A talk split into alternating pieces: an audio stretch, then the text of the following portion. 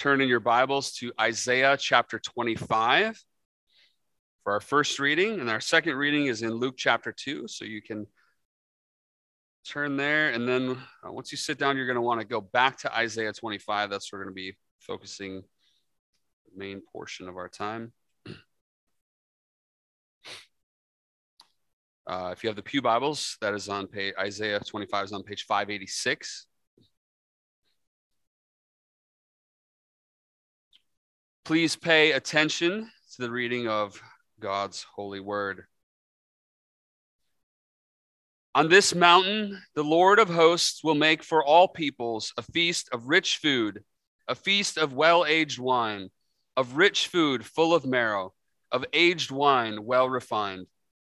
And he will swallow up on this mountain the covering that is cast over all peoples, the veil that is spread over all nations.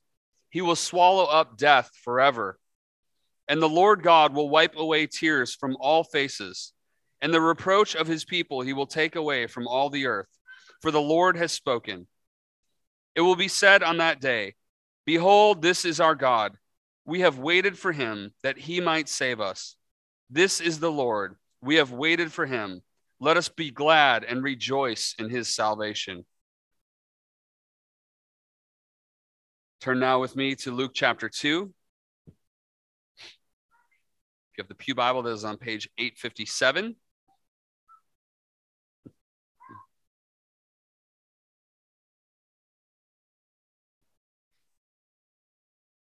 Luke chapter 2, verses 8 through 14. And in the same region, there were shepherds out in the field, keeping watch over their flocks by night. And an angel of the Lord appeared to them, and the glory of the Lord shone around them, and they were filled with great fear. And the angel said to them, Fear not, for behold, I bring you good news of great joy that will be for all the people. For unto you is born this day in the city of David a Savior, who is Christ the Lord. And this will be a sign for you. You will find a baby wrapped in swaddling cloths and lying in a manger. And suddenly there was with the angel a multitude of the heavenly hosts, praising God and saying, Glory to God in the highest, and on earth peace among those with whom he is pleased. This is the word of the Lord. Let us pray. God, as we come this morning uh, to hear from you, God, we need to hear your word. We need ears to hear. God, we ask that you would speak clearly. God, that you would help your people to hear what your word has to say to us.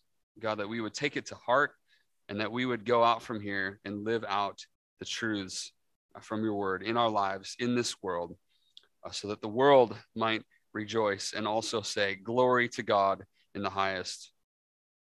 We praise you in Jesus' name. Amen. You may be seated.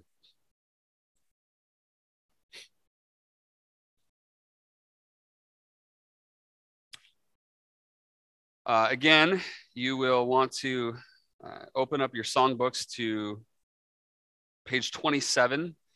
Come Thou Long Expected Jesus. We'll be referencing that as we continue looking at the theme of Come Thou Long Expected Jesus, and then we'll be in Isaiah 25 mainly.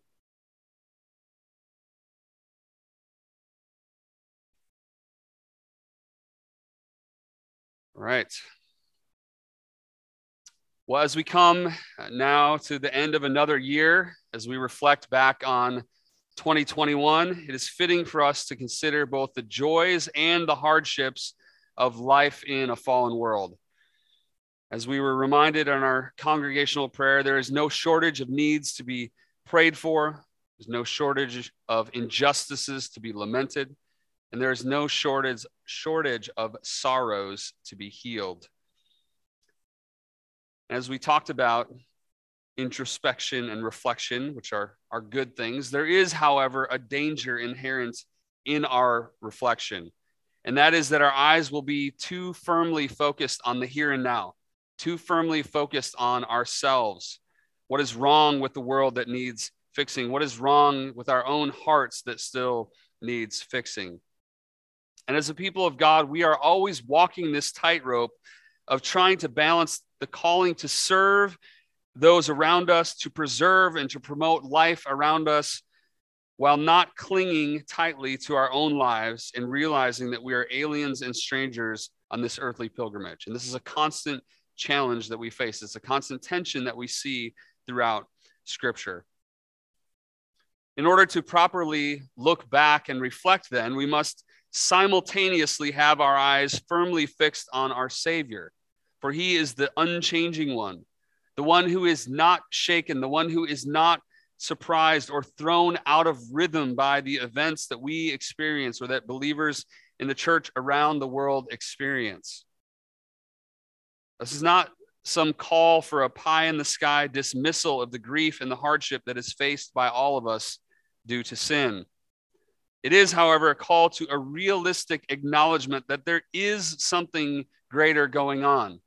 There's something, something greater going on beyond what our physical eyes can see.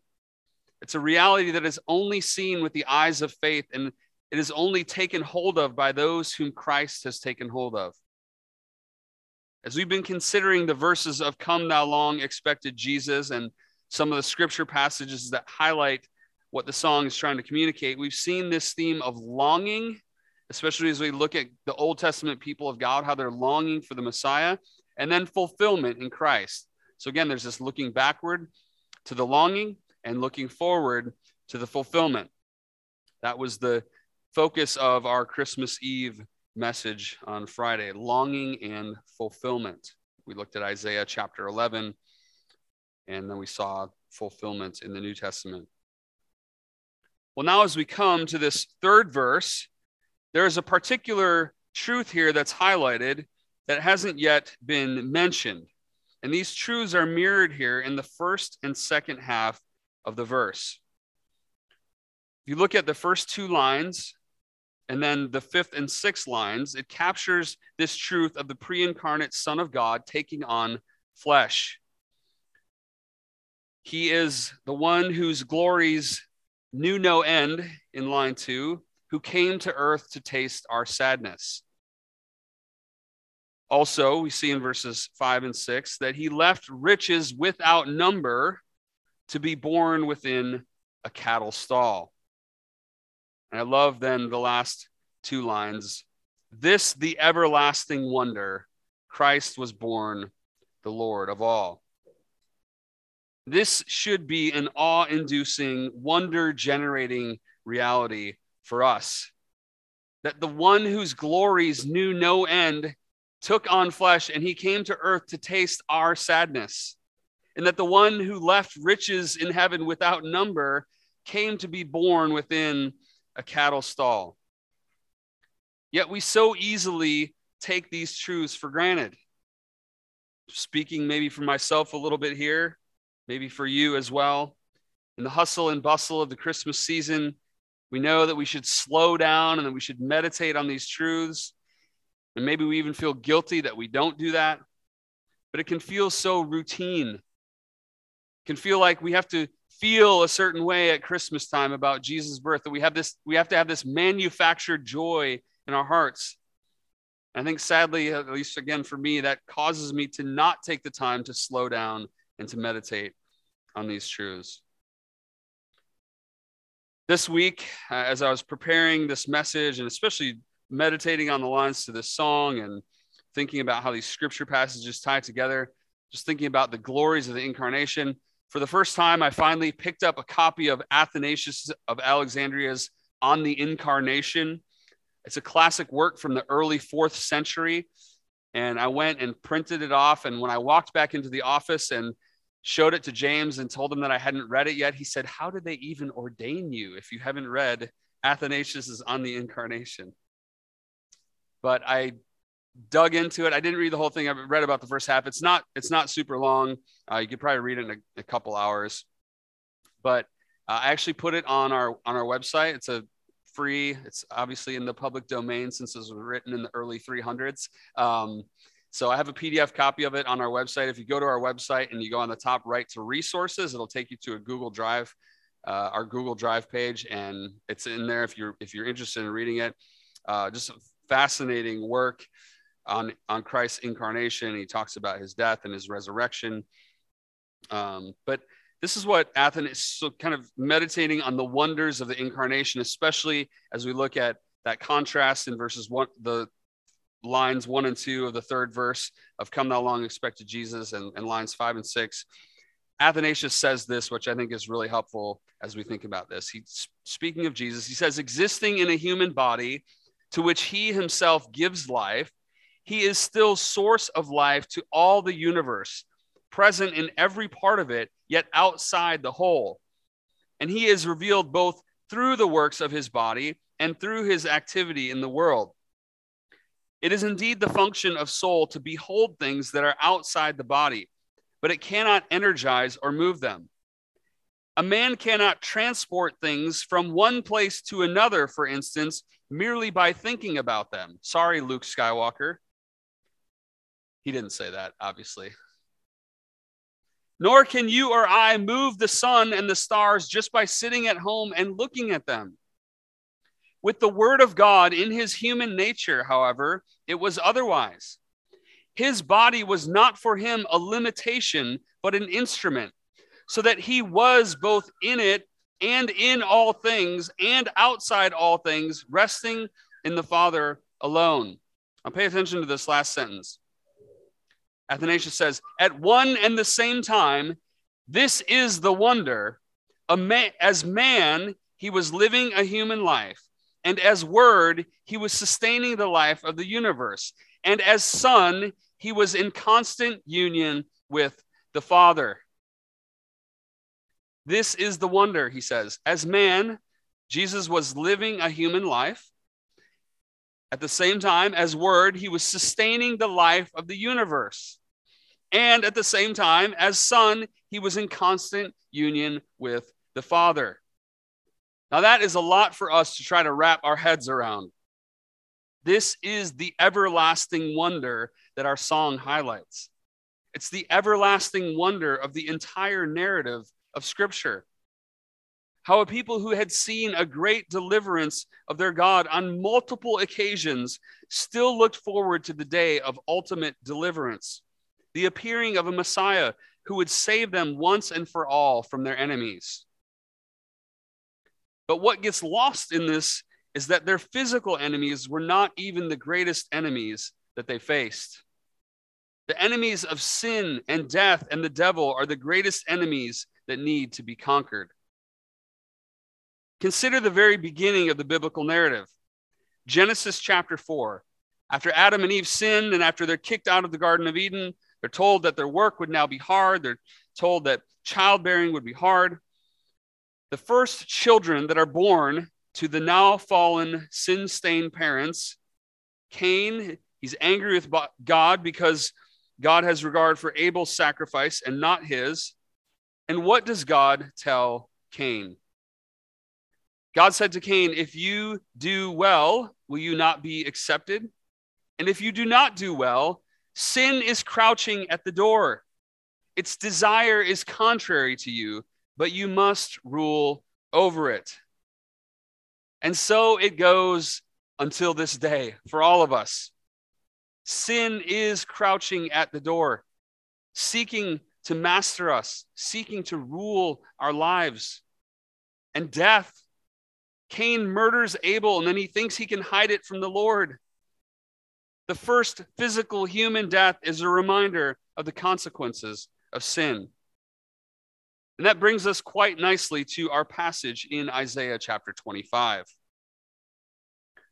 We read verses 6 through 9, and we will consider those verses now. So if you can look with me at Isaiah chapter 25, verses 6 through 9. The context here in Isaiah in chapters 24 and 25 is talking about God's righteous judgment upon the nations. And in the middle of all this talk of judgment, we have these amazing verses here, verses 6 through 9, which is this incredible promise of what the future holds for the people of God. Starts off in verse 6 On this mountain, the Lord of hosts, okay, on this mountain, if we go back in Isaiah chapter 2, there was a vision of the nations being gathered to the Lord on this same mountain. This is clearly an end times vision of what will happen when Christ returns. And I love the imagery here because it's as if it's similar to the picture that we get in Luke chapter 15 of the feast that the father throws for the prodigal son who returns home. Famous scene where the son has squandered the inheritance, he's gone off, and when he is on his way home, the father runs out to greet him. They kill the fattened calf and they throw this huge feast for him. Well, here we have what we see when the people of Israel, the, the rebellious people of Israel, come home, when the rest of the nations are gathered together. The Lord will throw this, this huge feast, this feast of, of rich food and well aged wine. It is the best of the best for those who are undeserving. And this will be a banquet that goes on for all of eternity. But before that happens, before this banquet can happen, something drastic needs to first take place. Before God's people can feast and they can celebrate, something else needs to happen. And we see that here in verses 7 and 8. God is going to do some things that cannot be undone by human will or exertion. This is something that we have brought upon ourselves and something that we cannot fix. There is, as we see in verse 7, a covering that is cast over all the peoples and a veil that is spread over all the nations. Now, there are several possible images here uh, that we are meant to call to mind. The covering here could refer to a cloth that covers a dead body. Uh, the veil could be a veil of mourning that is related uh, to that death, uh, that in a sense contributes to the inability of that person to see clearly because they have a veil over their eyes. And most likely, both of these images here of this covering and this veil are related to death, as we see that God will swallow up the covering and the veil. And then, verse 8, it says that he will swallow up death forever. This is one of those instances where we really need to understand what type of imagery this would have conjured up for Isaiah's readers. Listen to how one commentator describes this imagery. He says the word picture of the Lord swallowing death is especially appropriate in its ancient Near Eastern context. Death is portrayed in both the Hebrew Bible and the Ugaritic myth as voraciously swallowing up its prey. In the myths, we read of death, death having a lip to the earth, a lip to the heavens, and a tongue to the stars. So there's this imagery of death swallowing up everything in its path. Then he goes on to, to quote uh, one of the one of these Ugaritic myths where death is kind of personified and deified. And he concludes by saying, How appropriate that the Lord swallows up the great swallower of mankind, putting an end to his reign of terror. So we need to ask then, how did the Lord plan to do this? How was he going to swallow up death? The reason I chose this passage is because of the first line in verse 3 of Come, thou long expected Jesus. Come to earth to taste our sadness. I don't think this verse is just saying that Jesus came to earth to experience human sadness so that he could better relate to us. Clearly, he did experience sadness. But I think this is speaking ultimately of his death, which is probably what line three means when it says, By his life, he brings us gladness. This does not mean that because Jesus lived an earthly life that we have gladness just because he because he lived. He tasted death by giving his life. By laying down his life and by sacrificing his life for us, he swallowed up death forever. I want to quote from Athanasius one more time. Speaking of Jesus' incarnation and his death and his resurrection, he writes, Taking a body like our own, because all our bodies were liable to the corruption of death, he surrendered his body to death instead of all and offered it to the Father. This he did out of sheer love for us so that in his death all might die, and the law of death thereby be abolished, because having fulfilled in his body that for which it was appointed, it was thereafter voided of its power for men. This he did that he might turn again to incorruption men who had turned back to corruption, and make them alive through death by the appropriation of his body and by the grace of his resurrection. Thus he would make death to disappear from them as utterly as straw from fire. This is what Paul is speaking of in 1 Corinthians 15, that glorious chapter on the resurrection, when he speaks about the mystery of our bodies being transformed on the last day. And he says, Then shall come to pass the saying that is written Death is swallowed up in victory. O death, where is your victory? O death, where is your sting? Paul says, speaking again of that day to come, he said, Then shall come to pass the saying that is written. Well, where is this saying written? Death is swallowed up in victory. It's right here in Isaiah 25, along with the promise right after that, that the Lord God will wipe away tears from all faces, and the reproach of his people he will take away from all the earth. And it will be said on that day, Behold, this is our God. We have waited for him that he might save us. This is the Lord. We have waited for him. Let us, re- let us be glad and rejoice in his salvation. This picture here of the wiping away of the tears for, from eyes. This is more than just dabbing the eyes of a kid who fell down and skinned his knee or wiping the tears from someone who's heartbroken over a love relationship that has ended. This is the sorrow and the sadness of death being utterly eaten up and wiped away. The Lord God has done this. He has swallowed up death and wiped away our tears. Though we still live in this fallen world where, unless Jesus first returns, we and our loved, one, loved ones will also taste death, and we will continue to taste the tears of sadness. If you've been around here and you hear us continually beating this drum over and over, that there is this already and not yet reality in these truths. Death is swallowed up in victory. Glory, hallelujah. And yet, we wait. We wait for the final consummation of all things on the last day. But praise be to God that this is not a mystery to us. We have a very clear picture of what God is doing and what he will do. I ended the message last Sunday by taking us to Revelation chapter 22 as we looked at the promise of Jesus coming. Think it's fitting again this week to end by looking at the end of our Bibles, this time one chapter earlier. I invite you to turn to Revelation chapter 21.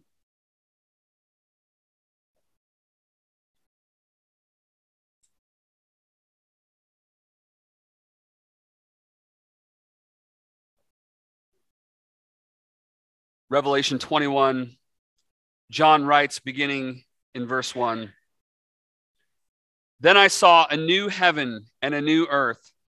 For the first heaven and the first earth had passed away, and the sea was no more. And I saw the holy city, New Jerusalem, coming down out of heaven from God, prepared as a bride adorned for her husband. And I heard a loud voice from the throne saying, Behold, the dwelling place of God is with man he will dwell with them, and they will be his people, and God himself will be with them as their God. He will wipe away every tear from their eyes, and death shall be no more. Neither shall there be mourning, nor crying, nor pain anymore, for the former things have passed away.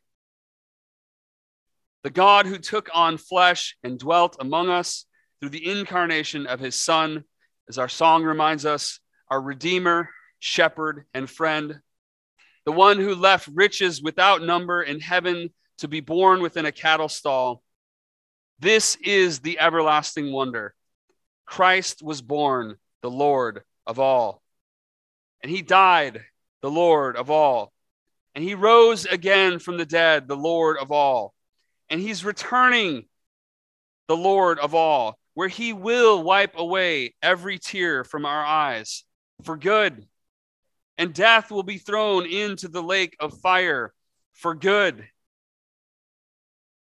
So, this Christmas and New Year, as we look back, for many of us at the end of a very difficult year, and as we look forward to a year with more uncertainties to come, let us be certain of this that our Savior reigns, that He has conquered death, and that He is coming again to make all things new.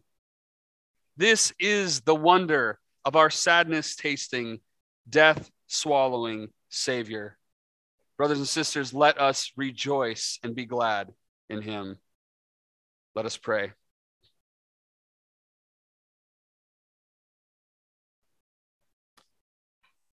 Father, we praise you for these truths. We praise you that you have swallowed up death, that through the death and resurrection of your Son, death has been defeated. And we can confidently say, Death, where is your victory? Where is your sting? And we can rejoice in the life that we have, the resurrection life that we have, as we wait for the coming of our Savior, as we wait for death to be fully and finally defeated and thrown into the lake of fire. God, help us as we anticipate that day. Help us to wait in joyful hope for the coming of our Savior. Help us to long and help us, God, as we go out from here, as we go and we live our lives among those who do not know you, among those who are longing for deliverance in the wrong places. God, may we speak of you. May we speak clearly. May we speak boldly the salvation that can be found in Christ, of the victory over the grave that he has won, that he has fully secured.